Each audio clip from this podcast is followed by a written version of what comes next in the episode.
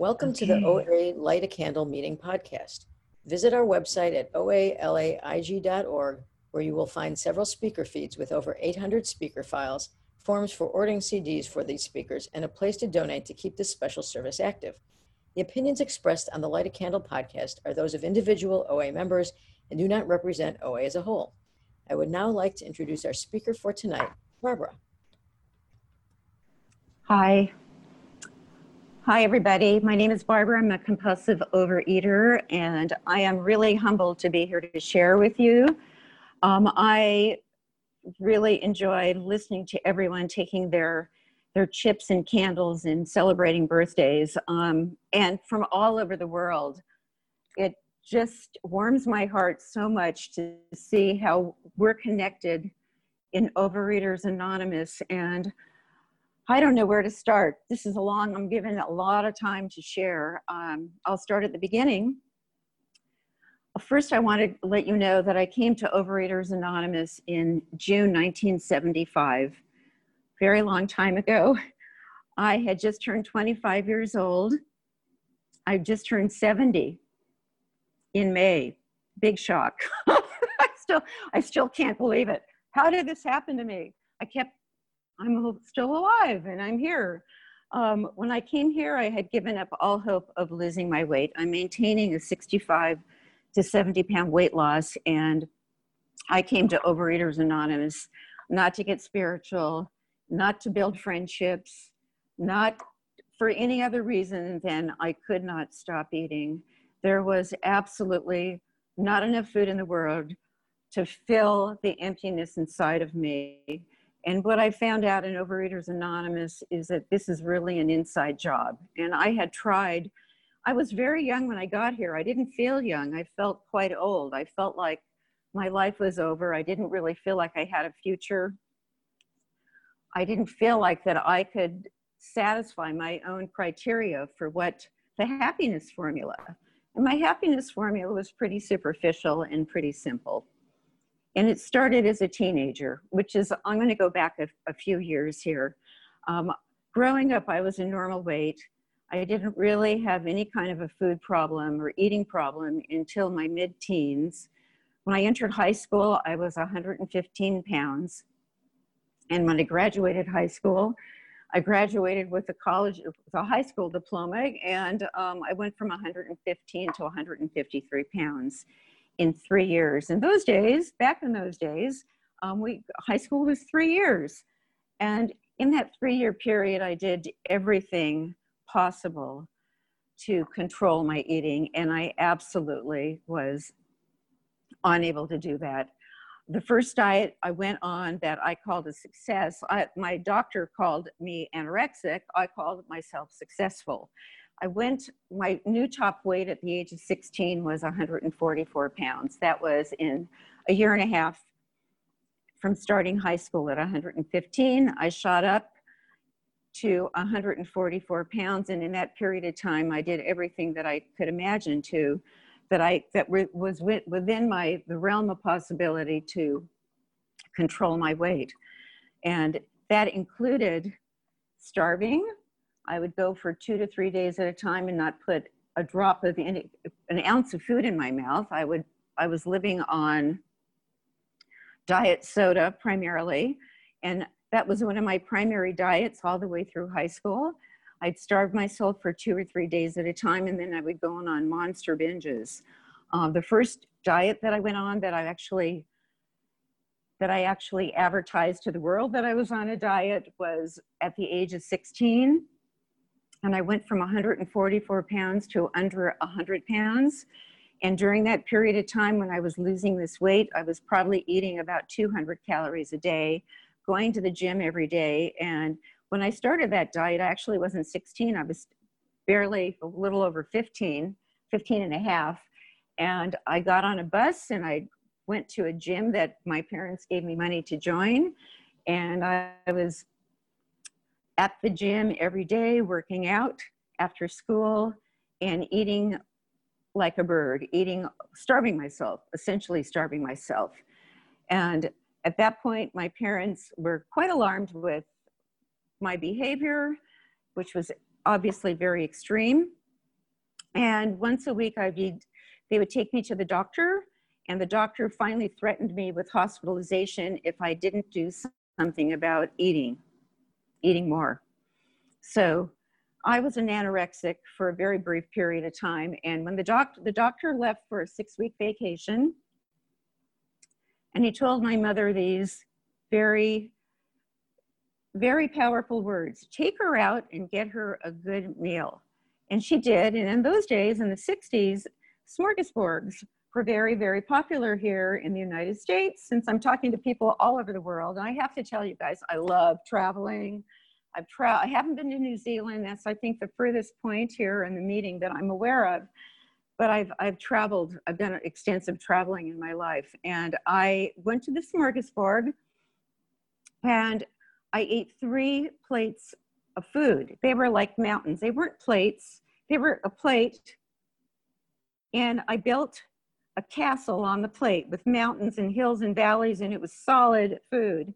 And after three plates of food, my mother, who was quite alarmed because I had gone from starving to this new binging, said, Well, what would you like to do now? Thinking that I would tell her, I think I want to go home. I really feel sick. I said, No, let's go to See's Candy.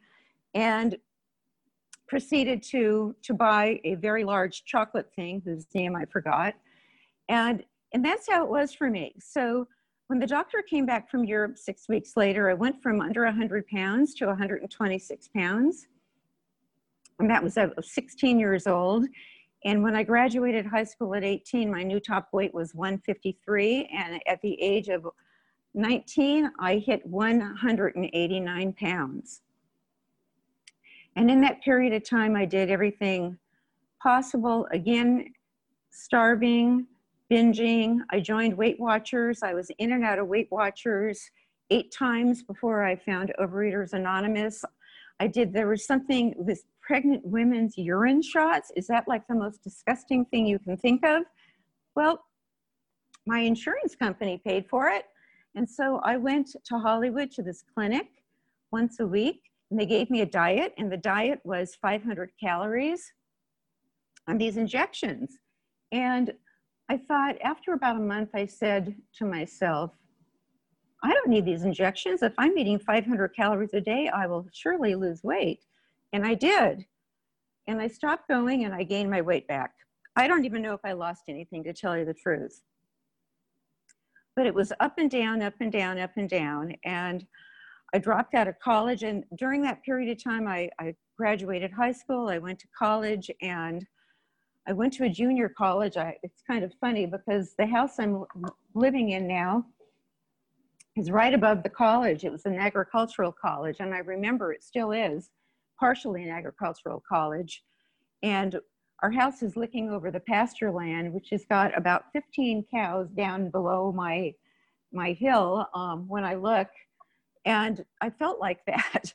I have to tell you, when I was 19 years old, I was going to summer school, and because I had dropped out twice, and I can say that it was because of the eating, I can say it was very much because of the eating. The, once I started eating and I took the first bite, the food was in control. I had no control over what happened to me next. And dropping out of college, erratic behavior, erratic driving down the street, finding myself at two in the morning in another part of the city, because we didn't have 24 7 food back in those days. I, I scouted places out to get my donut fix, to get my candy fix, to get whatever I needed because once I started eating, I couldn't stop.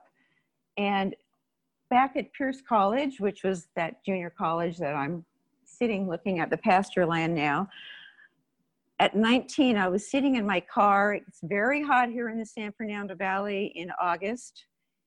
Here it gets over 100 degrees, and I was wearing a jacket and jeans and sitting in my car and looking at the pasture land from down below and looking up and feeling like my life was over. I was so, I felt so helpless and so hope, oh, I had lost any kind of hope of having any control over my life and definitely not losing my weight, which was my formula for happiness. My formula was on the all on the outside. Lose your weight, get a boyfriend. College wasn't part of that formula, and I would live happy. It was pretty simple, very simple formula for living. I had no tools for living. I had no strategy. I had no internal compass to tell me which way to go. And my behavior was not polite. I didn't know how to eat like a lady or live like a lady or, or really, I didn't know how to live. I found Overeaters Anonymous eight months after I returned from a one year vacation. And when I graduated college, I, I got myself back on track and I got a hold of myself and I said, I can't continue this way. And unfortunately, I wasn't able to control my eating, but I was able to get a four year college degree. And my parents gave me a round trip ticket to Europe with a one year return on it. my plan was to come back to travel for three or four months. And when I left, I had lost all my weight. I had been in therapy for three years, and my therapist said to me, You've got it together. You've got a college degree. You've lost your weight. You're going to Europe. You're living the dream. And all I felt was this hollowness deep inside of me because the words sounded good, but they felt like they didn't belong to me. I didn't, I couldn't relate to what she was saying. I knew I had a college degree. I knew I lost my weight. I knew I was going to Europe. And I can tell you that within 10 days of landing in London, I was obsessed with food again. And I stayed for 11 and a half months, not because I was having the most fabulous time in my life, but I gained my weight back and I lost it and I gained it and I lost it. And when I, right before coming back home, I maybe I lost half my weight. I don't know because I don't know. I'm not good at math and you don't weigh in pounds. It's kilos, I think, in the rest of the world. And I came back and eight months later, I found Overeaters Anonymous and that was a, really the true beginning of my life. I want to read something to you because this really is a description. This is the big book of Overeaters Anonymous. My dog, Logan, who died about eight or nine months ago, liked to chew on things. He chewed up my book. This is one of many that I've had, but I need to read this to you because it really describes me and why I've been here for 45 years and why I keep coming back. If you are a seriously alcoholic, and this is on page 25, and there is a solution. If you are as seriously alcoholic as we were, we believe there is no middle of the road solution. We were in a position where life was becoming impossible, and if we had passed into the region from which there was no return through human aid, we had but two alternatives. One was to go to the bitter end, blotting out the consciousness of our intolerable situation as best we could, and the other to accept spiritual help. This we did because we honestly wanted to, and we were willing to make the effort. And by the time I crawled into the doors of Overeaters Anonymous, that was truly me. I had lost everything. My, I had no, I was empty, completely empty and devoid of any hope for losing my weight and the, the weight directed my life. I stayed away from relationships, from people, from things I wanted to do. Like that trip to Europe, that was based on my criteria. I couldn't go to Europe and get on 747 plane unless I had lost my weight. And truly, part of staying there that long was I felt like nobody would want to talk to me. Nobody would, they would only see the outside. They would only see that I had gained my weight back. And I was so surprised when I came home that my friends didn't look at that at all. They wanted to know about my experiences. One year in Europe, in the Middle East, is a long time. And I had a lot of incredible, amazing adventures. But the common thread was compulsive overeating and that first meeting they went to in OA was, to me, the strangest place one of the strangest experiences I had up to that point.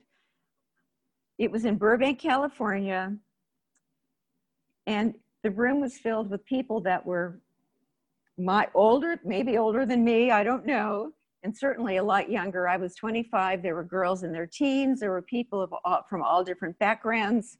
We sat in a big circle, which scared the daylights out of me because I wanted to hide from you. I couldn't be in a, any kind of a genuine relationship with anyone because I was too frightened.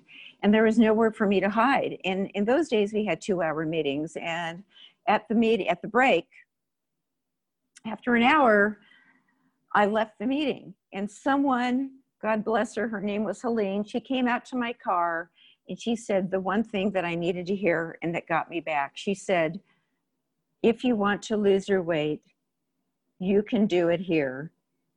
And that I knew was the truth for me. Nothing else that I heard. And I went back in, and it truly has been an amazing magic carpet ride for me. Over all these years, I've learned a whole new way of thinking and living. I'm a com- obviously, well, to me, obvious, I'm a completely different person. I spent a good, I would say, a majority of my life in therapy, and I'll say one of the biggest miracle, the biggest miracle is that I found abstinence, number one, and that was the gateway to heaven. For me, I could not look at any form of spirituality, of personal development, of looking at myself honestly without putting down the food. And so, after six months in the program and two failed abstinences, I made the commitment to abstain no matter what. And my abstinence is three, is three meals a day and nothing in between. And I wanted to have a snack. I want to tell you, I wanted a snack because the, the weight, the way I lost my weight before going to Europe was I had a snack at 11 o'clock at night. I had half a cantaloupe. And my sponsor said to me, I argued with her. I said, I lost 55 pounds why can't I have a snack? And she said, well, if it worked, you wouldn't be here. And I said, I couldn't argue with that. Well, there's a lot more to it than that, obviously, but that's been working for me for all these years since December 2nd, 1975. I eat three meals a day and nothing in between. And what that gives me is an opportunity to work the real part of this program or the inside part of this program, which is really all of it, because the only way that I can keep my abstinence is by looking at me from the inside out. And I'm going to share with you, I don't know how much time I have left, of what I do in my program on a daily basis. So I start my program on my knees and I thank God for my abstinence and I ask for his guidance and direction for that day. And how can I be of service? Because I will tell you, I've learned that I am an enormously self centered person. I learned about things called defects of character by working the steps, and what a humbling experience that is. And even more so since COVID and the lockdown, I'll tell you, you know, I've been in my house. I just actually, Monday is the last day. I'm closing my office. I have a beautiful, I had it for seven, the last seven years. Uh, my business has been in this beautiful office with uh, one staff person and part time person.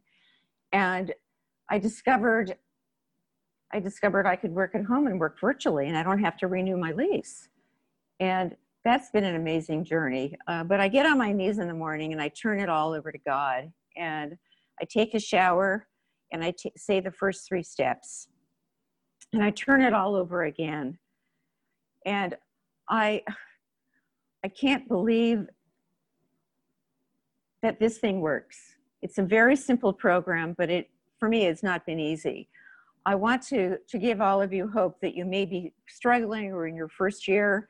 When I took my one year candle, my sponsor said, and I wanted to kill her when she said this, but what she said was, if she can do it, meaning me, anybody can, because it was really, really difficult. My first year was really very tough. I, at every moment, I thought I was going to lose it that I would break my abstinence when somebody would get up at the podium. And I went to seven to 12 meetings a week in my first three years because this is oxygen for me. And I always felt that this is life 101. This is what Overeaters Anonymous is. It taught me a new way to think and a new way to live and a way to God, which was nothing I ever had thought about before coming to Overeaters Anonymous. So back to when I get getting out of the shower, I take this book and I read page 87, 88, and 89. I read Upon Awakening every morning. The pages have gotten pretty thin. Not that this is my first book that I've had, uh, my first big book. My dog ate this one, and I, I eat it every day because I go into this book and it gives me solutions for my life. And I write a 10 step in the morning, and that's changed. Most of the time, I. oh, thank you. my 10 step is a prayer to God. Dear God, help me to uncover, discover, and discard the truth about, and this morning is what's bothering me.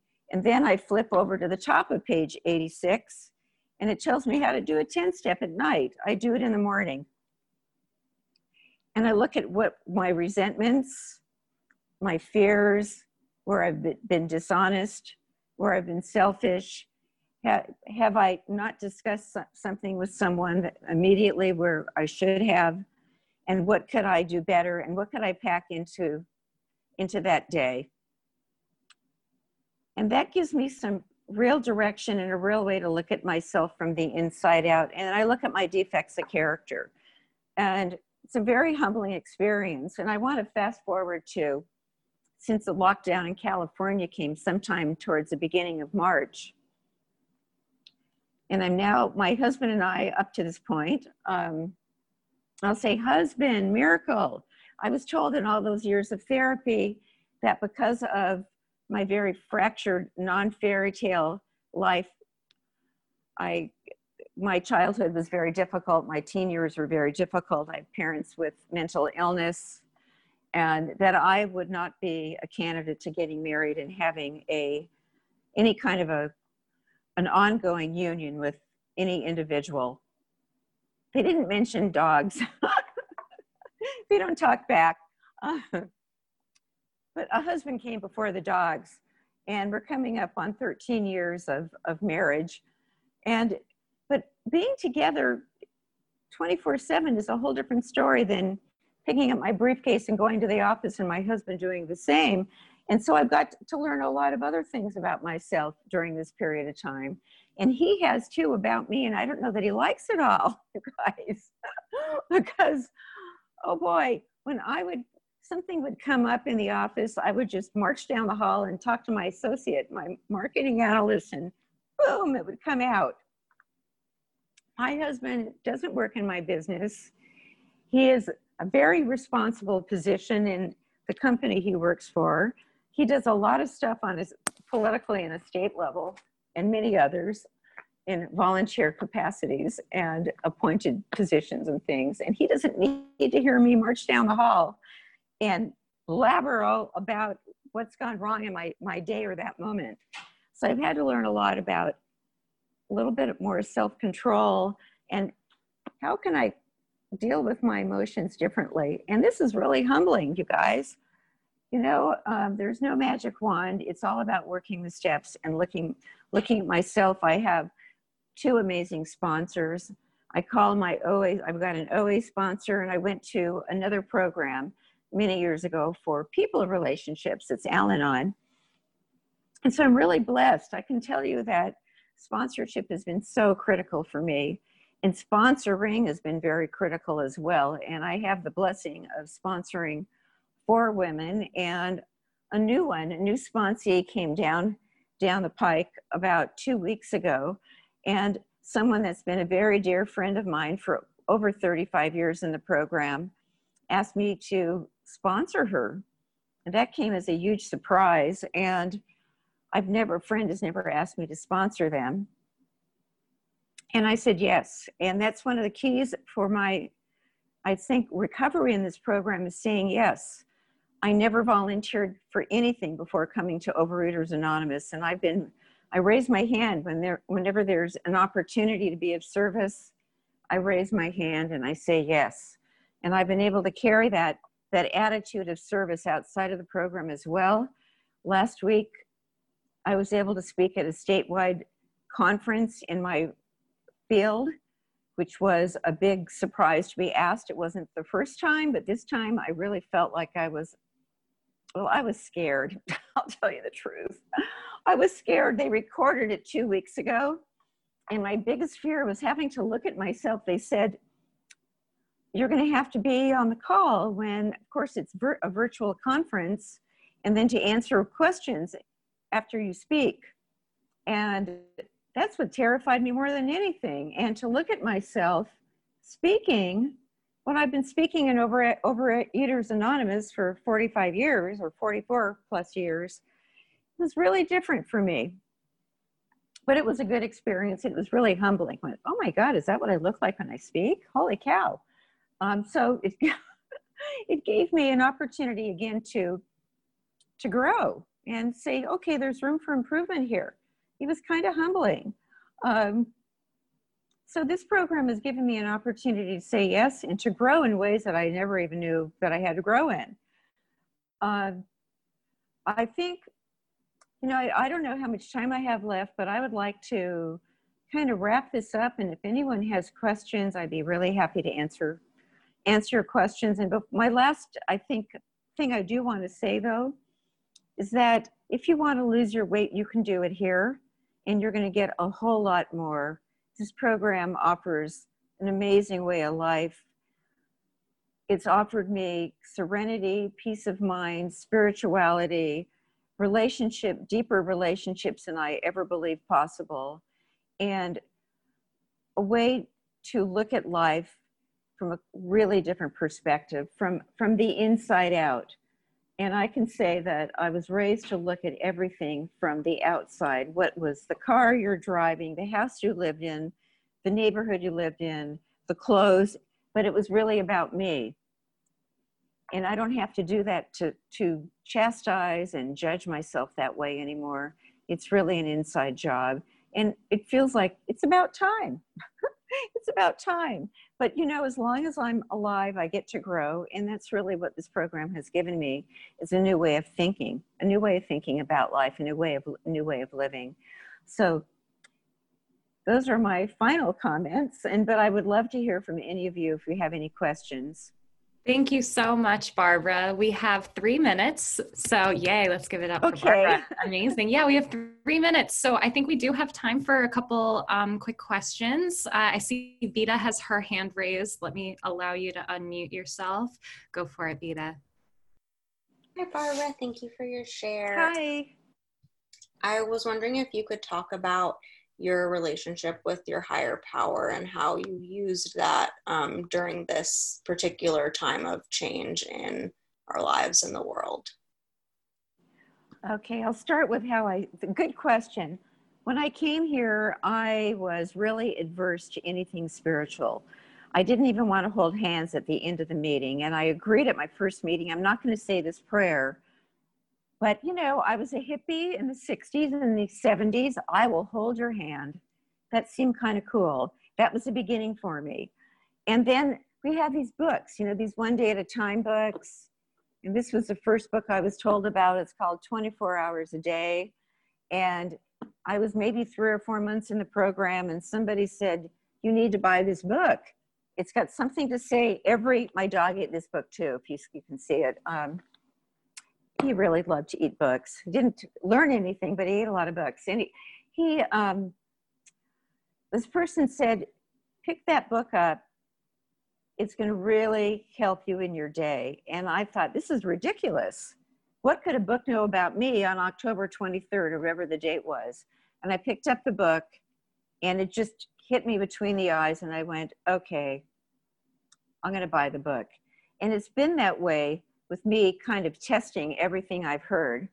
But after two years I, of program, I did, uh, I like the Beatles and I still love them. And transcendental meditation was a big thing. So I took this course in transcendental meditation and I use that for the basis of my, my meditation every morning. And how do I use spirituality now? I need it more than ever. This has been a really tough time. I've discovered anger and grouchiness beyond anything I ever imagined. Um, I find um, this is a tough time. Anybody that says it isn't and life is normal of isn't living in this world on this planet. So what I've done is I'm volunteering more for service positions that helps me. I'm open to talk to, and this is all about spirituality, is being open and saying yes to more opportunities to be of service. I'm putting my name in the chat room more.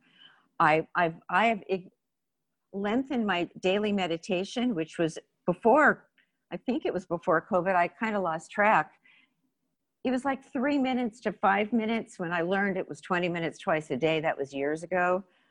And so now it's basically 10 minutes a day, and I've changed the way that I write. And my writing, my 10 steps are really a vehicle to God because I get on my knees, and I've been doing this for many years. And I say the third step prayer and the seven step prayer after I read my 10 step to my sponsor and I give my character defects up to God and I ask for the, the opposite. So with my selfishness, I ask for to for God to take away my selfishness and replace it with selflessness, my anger and resentment to replace it with acceptance of that person, place, or thing, and replace it with love and acceptance. And I could just go down the list. And that's that all those actions bring me closer to my higher power and to God.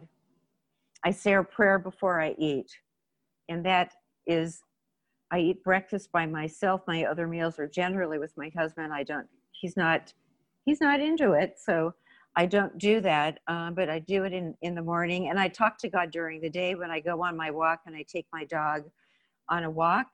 I talk to god on those walks and i'm doing more of everything now during covid. It is stress city.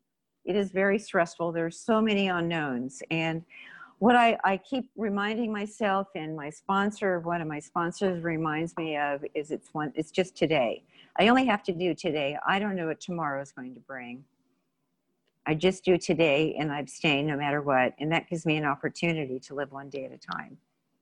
So, good question. Thank you so much, Barbara. That's all the time we have for questions. Okay.